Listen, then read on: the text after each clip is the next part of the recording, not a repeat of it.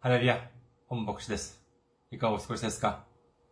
私は現在、日本群馬県にあります、伊香保中央教会と世界宣教群馬教会に仕えております。教会のホームページ申し上げます。教会のホームページは、日本語版は ジャパン ドット アイケイホチャーチ ドット コム、ジャパン ドット アイケイホチャーチ ドット コム です。こちらの方に来られますと、教会に関するご案内、そして日曜礼拝の時のメッセージをお聞きになることができます。なお、日曜礼拝の時のメッセージは、動画サイト YouTube を通して視聴されることもできますし、または、ポッドキャストを通して音声としてお聞きになることもできます。次に、教会のメールアドレスについて、メールアドレスを申し上げます。教会のメールアドレスは、いかほチャーチ アットマーク ジーメール ドット コム いかほチャーチ アットマーク ジーメール ドット コム です。こちらの方にメールを送ってくださいますと、私がいつでも直接受け取ることができます。次に、先週も宣教支援としてご奉仕してくださった方々がいらっしゃいます。チャン・ヒソクさん、キム・ボクスさん、シン・シオクさん、イ・ホチョルさん、チョウ・ヨンハさん、ヒョン・ナムシクさん、ユ・デイルさん、ギョンサン・ハンビッ教会さん、キム・ギョンジュンさん、キム・ユミさん、主を愛していますさん、ファン・ソクさん、オ・ヒョンソンさん、ハン・ヒジョンさんが宣教支援としてご奉仕してくださいました。本当にありがとうございます。本当に大きな励みになります。イエス様の驚くべき祝福とあふれんば、あふれんばかりの恵みが共におられますようお祈りいたします。次に、宣教支援としてご奉仕してくださる方々のためにご案内いたします。まずは、日本にある銀行です。群馬銀行です。支店番号、店番号ひゃくきゅうじゅう、口座番号はいちきゅうきゅうに にごろくです。群馬銀行、店番号ひゃくきゅうじゅう、口座番号はいちきゅうきゅうに にごろくです。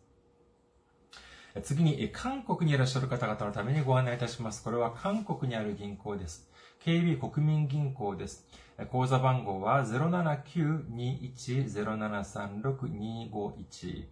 ケービー 国民銀行、ゼロなな口座番号は ゼロななきゅう にいち ゼロななさんろく にごいち です。私どもの教会はまだ財政的に自立した状態ではありません。皆様のお祈りと宣教支援によって支えられております。皆様のたくさんのお祈り、ご関心、ご参加、ご奉仕、お待ちしております。それでは、今日の御言葉を見ています。今日の御言葉は、ローマ人の手紙ななしょうきゅうせつの御言葉です。ローマ人の手紙ななしょうきゅうせつお読みいたします。私はかつて律法なしに生きていましたが、戒めが来たとき、罪は生き、私は死にました。アメン。ハレルヤ。主を愛する方は、アメンと告白しましょう。アメン。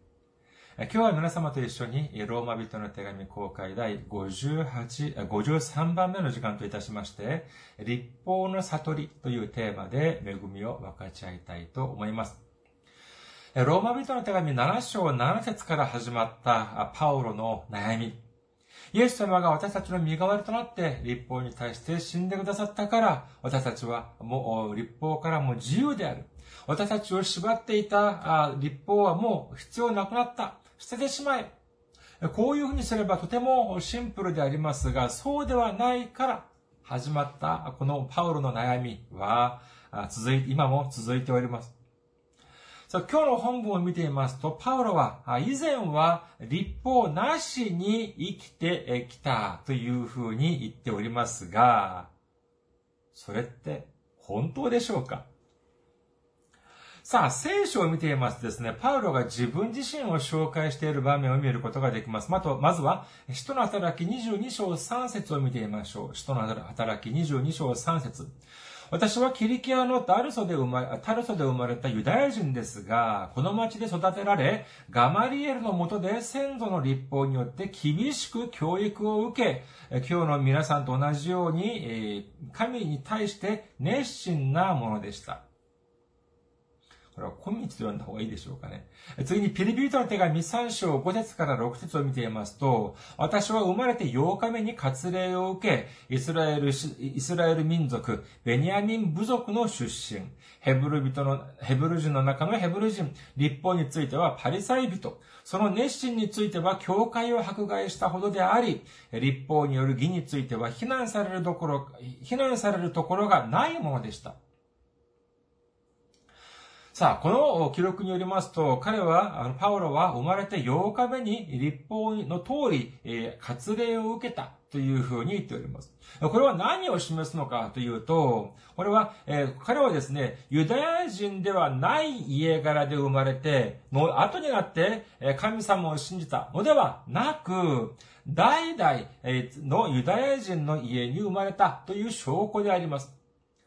これについてパウロはイスラエル、イスラエル民族であり、そしてベニヤミン部族出身であるということで、というふうに言っておりますが、これこそがまさしく由緒正しいイスラエルの民であるということではな、という証拠なのであります。このじゃあ、その由緒正しいユダヤ人というのは、イスラエルの民というのはじゃあどういうことでありましょうか。これは、それこそ律法。神様が出エジプト当時、モーセを通してくださった律法を厳しく徹底的に守っていた、そのような家柄だということを示しているのであります。それだけではありません。このパウロはですね、ガマリエル、ガマリエルの、ガマリエルの下で、その、習ったというふうに言っております。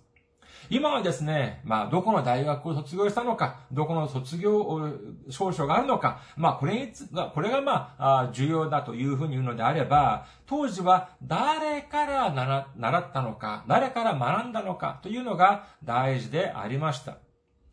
で、ここにありますとですね、ガマリエル、パウロはガマリエルという先生のもとに習った、先生から習ったということなのでありますが、ガマリエルというのはじゃあどういう人物だったのかというと、聖書に出てきております。使徒の働きご章さんじゅうよん節の前半を見てみましょうか。使徒の働きご章さんじゅうよん節前半。ところが民全体に尊敬されている律法の教師で、ガマリエルというパリサイ人が議場に立ち、というふうに書かれております。この記録によりますと、このガマリエルという先生、まあ、今のように言うと、まあ、ガマリエル教授はです、あ、この教授は、当時、一部の民から尊敬されていたのではなく、民全体から尊敬されていた、そのような人物だったということなのであります。ですから、この先生に習いたい、この先生から学びを受けたいという人は、たくさんいたはずであります。しかし、一人で数百人、数千人を一度に教えることはできないので、ありますから、ですから、まあ、おそらく、おそらく、まあ、その、たくさんの人々が、その、ガマリエル先生になら学びたかったにもか、にもかかわらず、ここには、ある、ある、選抜作業があったのではないか。つまり、まあ、わかりやすく言うと、入試があったのではないか、というふうに、まあ、たくさんの人が、まあ、考えております。まあ日本でもですね、まあ難関校、難関大学というのは、まあ代表格であればまあ東京大学、まあ東大でしょうけれども、じゃあどうして東大が最もじゃあ入りに、最もじゃあ難関なのかというのはね、ど、最も難しいのかというと、これは勉強をたくさん人たちが最もたくさん集まるところだから、入るのが難しいということでありましょう。ですから、その難関ということでありまして、そして東大の卒業証書があれば、これだけでも社会的に認められるということになるのであります。ですから、このパウロがガマリエルから習ったというのは、今のように言い換えると、名門大学、一流大学を卒業したということなのであります。じゃあ、このガマリエルというのはじゃあ何の先生だったかというと、そうです。律法の先生だったのであります。律法の教師だというふうに聖書に書かれていました。パウロは自ら曰く著名なる律法の先生から厳しくその律法を学んだ。つまり一生懸命勉強したということでありましょう。なのに今日の本文を見ていますと、私はかつて律法なしに生きていましたが、というふうに書かれております。これはどういうことなんでしょうか。自分は一生懸命勉強したけれども、いや、立法なしに生きてきた。これは、えー、ちょっと謙遜のしすぎなのでありましょうか。いや、違います。ガラテヤ人の手紙に章には次のように書かれております。ガラテヤ人の手紙に章じゅうろく節。しかし人は立法の行いによっては義と認められる、義と認められず、ただ、キリストイエスを信じる信仰によって義と認められる。ということを知ったからこそ、私たちはキリストイエスを信じたのです。これは立法の行いによってではなく、キリストを信じる信仰によって義と認められるためです。なぜなら、立法の行いによって義と認められるものは一人もいないからです。というふうに書かれております。まあ今のように言い換えれば、当時名門の大学で立法を厳しく勉強したというふうに自分は考えていました。そして、まあ他のことならいざ知らず、この立法に対しては誰よりもたくさん知っていたというふうに信じていました。それに、自分はいわゆる由緒正しいイスラエルの家柄の出であり、そして立法においても、そして、えー、その出生においても、それそれに学校の学歴においても、すべての面で完全なる人だ、あ、完全なるものだというふうに思っていました。なのに、何を知ったら、そうです。イエス様を知ったら、そしてイエス様の十字架を知ったらどうなったのかというと、ああ、そうなのか。自分は、ただ、立法を、ただ、覚えている、暗記しているだけであって、その本当の意味、神様が立法に込められた本当の意味を悟ることができなかった、ということを初めて知ったのであります。この事実を知らなかったときは堂々としていました。自分は自他が認める完全なる家柄の出であり、自他が認める完全なるエリート、立法の秀才だと思っていました。だから彼はどういうふうにしましたか。そうです。イエス様を異端児だと思ったのであります。イエス様は神様を誤った、神様の誤った教えを教える、その有害なる人物だというふうに思って、イエス様を信じる人々をすべて捕まえたのであります。これは、パウロが悪人だったからではありません。彼は自分自らが立法を完璧に知っていて、そして自分が今まで習ってきた知識に照らし合わせたところ、イエス様を信じる人たちを捕まえて殺すことが、立法的に完全なる行いであり、神様の義を成し得ることだというふうにして、そういうことを信じて疑いませんでした。しかし、イエス様を知ったらどういうふうになりましたか。そうです。初めて本当の立法とは何、何であり、そして本当の義が何であるかというのをただ覚える、ただ知るのではなく悟ることになったということなのであります。ピリピ人の手紙さん章を見ています。ピリピ人の手紙さん章きゅう節の中盤。私は立法による自分の義ではなく、キリストを信じることによる義。すなわち、信仰に基づいて神から与えられる義を持つのです。というふうに書かれております。さあ、皆さんにまたこの質問をしています。えーローマ人の手紙の初めの部分にも何度も質問させていただきましたけれども、皆さんどうでしょうか。さあ、もう一度質問いたします。神様から義と認められるということはどういう意味でありましょうか。神様から義と認められるというのは、これはどういう意義があるのか、どういう意味があるのか。そうです。天国に行くことができる資格が与えられる。天国に入ることができる資格が与えられるということなのであります。いくら自分が優秀ある、優秀正しい家柄の出であり、それこそ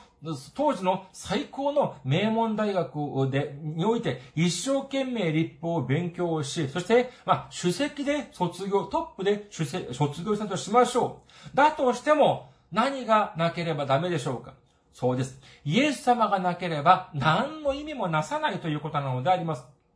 イエス様を信じて初めて神様から義として認められるということを信じる皆様であることをお祈りいたします。パウロはですね、やはり頭がとてもいいです。今まで私が長々と申し上げてきたことをパウロは一節において整理をしております。どこかというと、ローマ人、まあ、予習の意味を込めてですね、ローマ人の手紙じゅっ章よん節を見てみましょう。ローマ人の手紙じゅっ章よん節。立法が目指すものはキリストです。それで義は信じる者すべてに与えられるのです。というふうに書かれております。素晴らしい御言葉ではありませんか。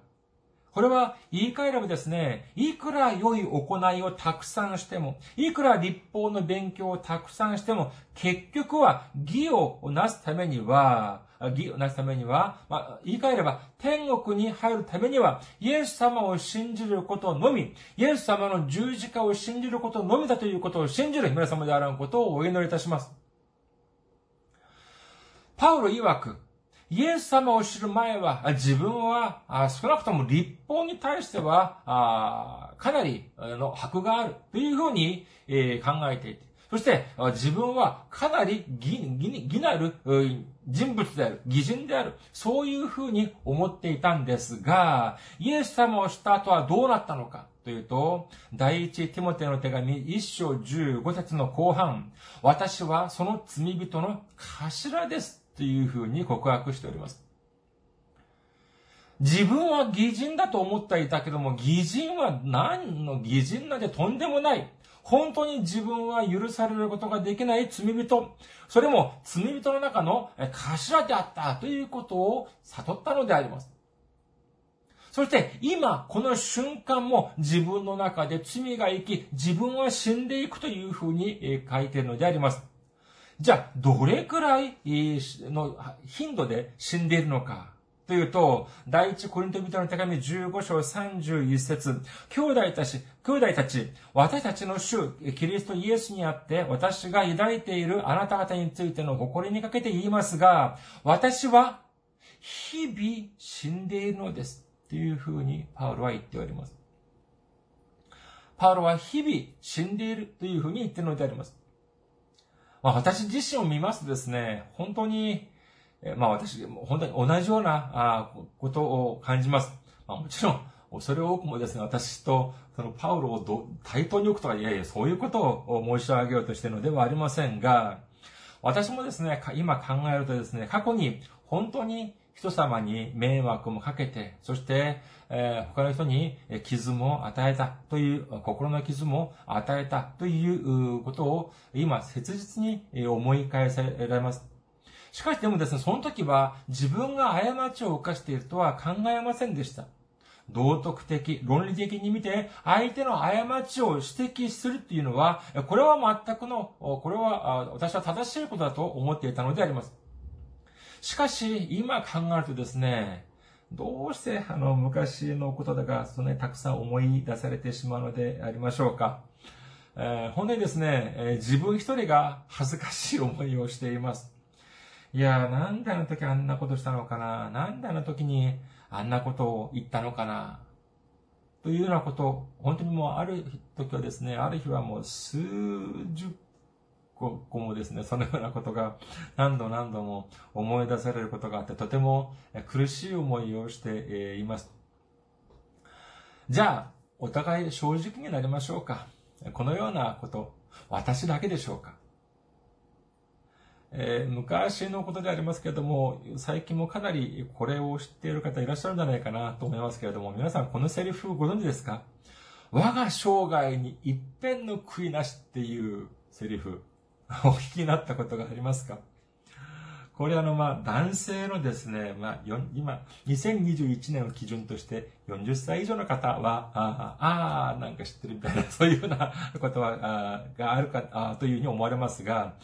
これあの、北斗の拳のですね、ラオウのセリフ、あの、剣士のお兄さんであるラオウのセリフなんですけども、彼が死ぬ直前に言う、まあ、いわゆる、まあ、名言として、えー、知られている、セリフであります。もう一度申し上げますけれども、我が生涯に一片の悔いなし。じゃあ皆さんはですね、天国に行かれる、行かれる前に、遺言として、この言葉、残せますか？私がじゃあ天国に行く直前に、ああ、我が生涯に一片の悔いなし。皆さんは残せる自信、自信が終わりですか？えー、礼拝中にですね、この言葉を、あの、その、礼拝中に申し上げましたら、その、教会のメンバーの皆さんが笑っていました。いやいやいや、そんなこととても言えないっていうふうにおっしゃっていました。これはまあ、あくまで私自身の考えでありますけれども、もしですね、実際にある人が、あその、主の間際にですね、このようなことを残したというのであれば、この方はですね、三つのうちの一つじゃないかというふうに思われます。まず一つは、自分自身の過ちを感じることができない、ちょっと皮の厚い方であるか、あるいは、少し記憶力が足りない方であるか、三番目は、この二つみんなじゃないかというふうに私は思われるのであります。事実ね、この漫画のその登場人物である、この、登場人物であるこのラオウっていう人もですね、本当にたくさんの人々を殺しました。でもそういうふうに言いながらですね、そんなことをしておきながら最後に一片の悔いなしっていうのは、それはあんまりじゃないか。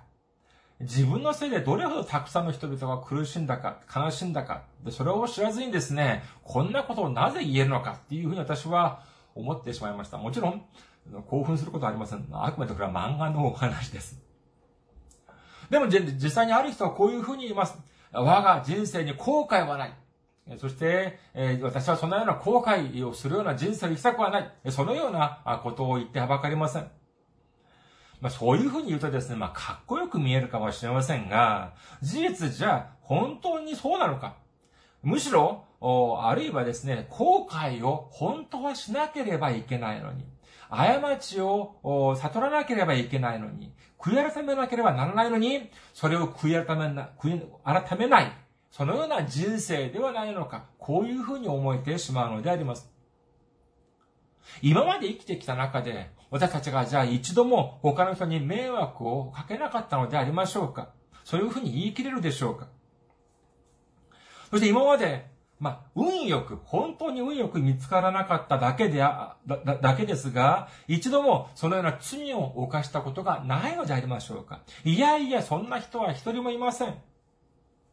考えてみてください。パウロも今自分自身を振り返って、えー、罪人、それも罪人の頭だというふうに言っているのでありますけれども、じゃあ他の人がどうしてじゃあ罪を一度も犯したことがないというふうに言い切れるのでありましょうか。今、にせんにじゅういちねん現在、千円札を見ていますと、その千円札には野口英世博士が出ておりますけれども、まあ彼はもちろん、皆さんご存知の通り、まあ左手ですね、やけどにおいて、ほとんどまあそのまあ障害を、